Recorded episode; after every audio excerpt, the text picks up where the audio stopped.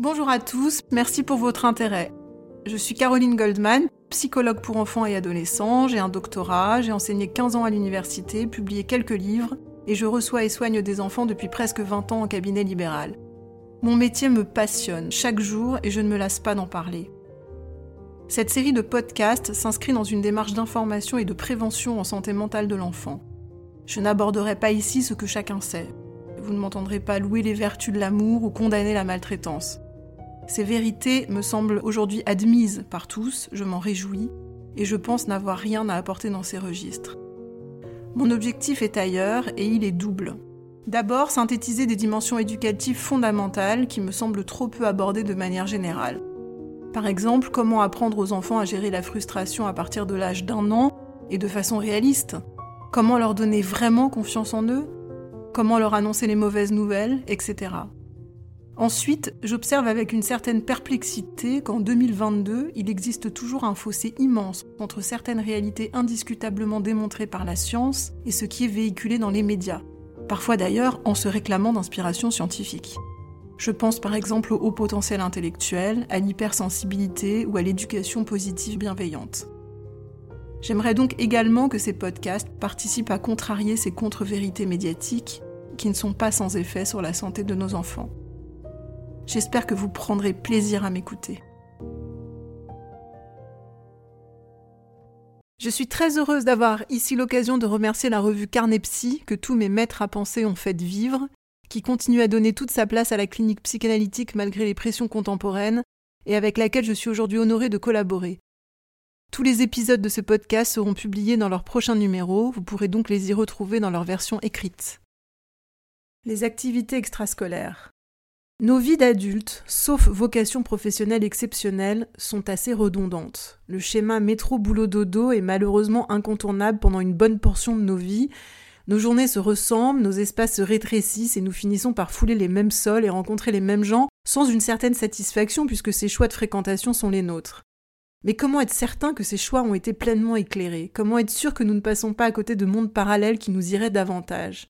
L'idéal, je suppose, pour que nos enfants puissent répondre à cette question à l'âge adulte serait de les faire voyager et de les immerger dans d'autres cultures. Mais ce projet est ambitieux en temps et en coût. Une alternative existe selon moi et se trouve à portée de la grande majorité des foyers français, ce sont les activités extrascolaires. Danse, judo, tennis, dessin, musique, équitation, etc. sont des mondes parallèles, avec leur langage, leurs codes, leurs règles, leurs tuteurs, leurs pratiques extrêmement diverses et les compétences tout aussi différentes qu'ils appellent. Et je ne peux qu'encourager les parents qui m'écoutent à être généreux avec ces occasions d'exploration inédites offertes par l'enfance. Car elles apprennent à l'enfant à s'éprouver dans différentes fonctions, motrices, visuelles, auditives, relationnelles, etc. Ce qui l'initiera à la réalité du monde du travail, potentiellement si vaste, mais aussi dans différentes contraintes diplomatiques, car tous les enseignants n'ont pas les mêmes exigences et les mêmes tempéraments. Quitter sa famille est de façon générale toujours une expérience enrichissante pour la personnalité. Les activités en dehors de l'école leur donnent aussi une occasion de gratification hors scolarité. Il arrive en effet que le narcissisme d'un enfant en difficulté sur le plan des apprentissages scolaires soit littéralement sauvé par les réussites latérales, qu'elles soient sportives ou artistiques. Un enfant qui impressionne sa famille en jouant bien du piano, en dessinant merveilleusement, en dansant avec grâce ou en déclamant des textes de théâtre qui font rire tout le monde, garde un sentiment de fierté d'autant plus grand que très vite son savoir-faire dépasse celui des adultes, ce qui donne une portée objective donc convaincante à ses gratifications. Ce qui n'est pas toujours le cas d'un contrôle d'histoire géo par exemple. Zoomons un instant sur les vertus du sport. Nous avons tous l'intuition qu'emmener notre enfant courir au parc le dimanche ou faire un parcours VTT en forêt est plus sain que de le laisser traîner en pyjama devant une chaîne de télé. Pourquoi? Parce que le sport, outre ses bienfaits connus sur la santé physique, en génère également de nombreux pour la santé psychique. Au même titre que les bonnes habitudes alimentaires, il permet tout d'abord d'offrir à l'enfant une bonne hygiène de vie et de bonnes habitudes pour son avenir. Proposer à un enfant le spectacle d'un environnement quotidien habité par les fruits, les légumes, le dialogue à table et l'activité physique est évidemment plus fructueux en termes d'éducation que la banalisation des chips, sodas, des écrans et de la sédentarité qui constituent autant de tentations faciles auxquelles il sera susceptible de revenir tout au long de sa vie par identification à ce premier environnement, ce qui aura tôt ou tard des incidences sur sa santé physique. On peut imaginer que ce mode de vie aura également un impact sur sa socialisation, car les enfants puis les adultes que l'on croise se reconnaissent dans un certain fonctionnement. Être sportif, c'est aussi une culture, c'est fréquenter des lieux sains qui fédèrent des rencontres saines. C'est également trouver une voie de négociation active de son stress et ou de ses peines, que l'enfant ne retournera pas en passivité ou contre lui-même. Nous connaissons tous des adultes qui, pour se soulager d'un événement douloureux, choisissent d'aller courir ou de s'inscrire dans un club de boxe, lorsque d'autres seront tentés de rester enfermés chez eux en mettant parfois leur santé en, péril par la consommation d'alcool, de tabac ou de fringales. Nous ne pouvons que souhaiter à notre enfant de faire partie du premier groupe. Le sport donne aussi le sens de la récompense par l'effort, de la discipline, de l'entraide, il enseigne l'humilité car l'enfant écoute son enseignant et se voit peu à peu progresser. Il apprend aussi la portée du travail au long cours à travers les entraînements. Enfin, le sport maintient l'apparence tonique du corps à l'adolescence, évitant à notre enfant d'avoir à traverser de façon trop douloureuse les terribles complexes propres à cette étape du développement. Il est d'ailleurs probable que ce soit le moment qu'il ou elle choisira pour nous remercier de l'avoir poussé vers le sport tout au long de son enfance. Faisons maintenant un petit tour du côté des activités artistiques. Baudelaire, dans ses écrits sur l'art, disait que le génie n'est que l'enfance retrouvée à l'infini.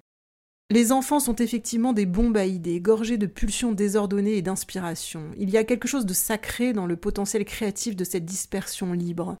Nous ne devrions jamais cesser d'encourager nos enfants à lire, rêver, imaginer, fantasmer, jouer, associer et éprouver leur sensorialité.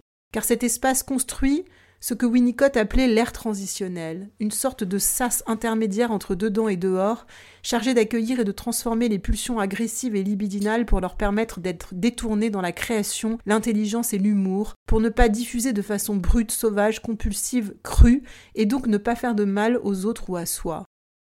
Les activités de théâtre, de musique ou de dessin, par exemple, favorisent pleinement ces mouvements psychiques sophistiqués. Elles donnent aux enfants l'idée de transformer leurs peines, leurs joies, leurs angoisses ou leurs désirs en œuvres partagées, rencontrant les émotions des autres.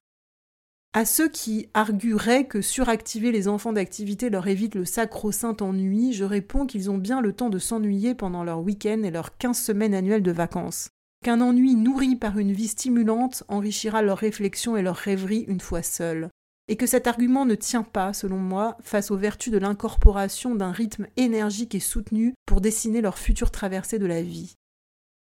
De façon plus pragmatique, je vous conseille d'accompagner vos enfants à leur activité au moins une ou deux fois à chaque début d'année. Ensuite, le relais pourra être effectué par un babysitter ou en autonomie pour les plus grands. Nouez des liens chaleureux avec leurs entraîneurs ou leurs professeurs et ne les laissez pas trop discuter du choix des disciplines ou du maintien dans chacune. Ne maintenez évidemment pas vos enfants s'ils sont en difficulté instrumentale dans leurs activités ou que l'ambiance y est triste. Mais ne collez pas trop non plus à leurs revendications et maintenez leurs apprentissages si vous trouvez, vous, qu'ils leur vont bien et qu'ils y prennent objectivement du plaisir une fois sur place. Il est bien évident que la proportion d'enfants heureux d'aller au conservatoire étudier le solfège est infinitésimale et que pourtant tous les adultes que nous croisons dans la vie regrettent que leurs parents ne leur aient pas fait faire de la musique. Je rappelle à cette occasion que si nous écoutions tous les désirs des enfants, ils n'iraient pas à l'école et se nourriraient exclusivement de glace au chocolat. Vos enfants râlent chaque semaine pour ne pas aller à leur cours de musique, laissez-les râler en haussant les sourcils, ou mieux, interdisez-leur de râler et continuez votre tâche comme des girafes surplombantes.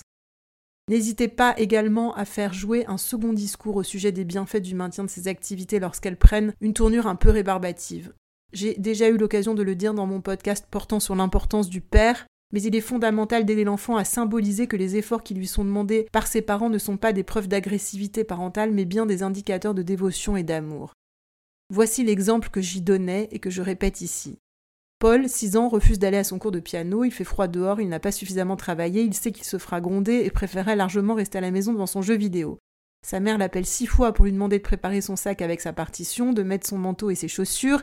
Il râle, négocie, se plaint et lui dit, en le pensant très sincèrement, qu'elle est méchante.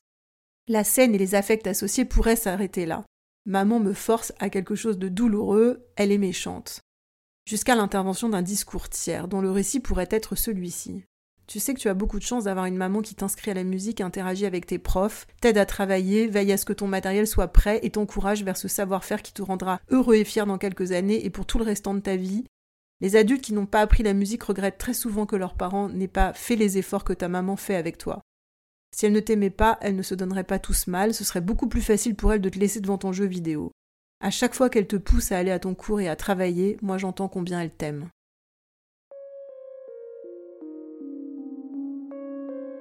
Personnellement, je trouve tout à fait heureux qu'à l'âge de 13 ans, les adolescents aient le pouvoir de décider s'ils souhaitent continuer ou non leurs activités extrascolaires. Cette perspective annoncée dès l'enfance leur offre un certain réconfort dans le creux de l'effort, et ils se sentent gratifiés de pouvoir agir cette décision qui les responsabilise à une période où ils quittent l'enfance et peuvent dorénavant s'approprier peu à peu leur futur choix de vie.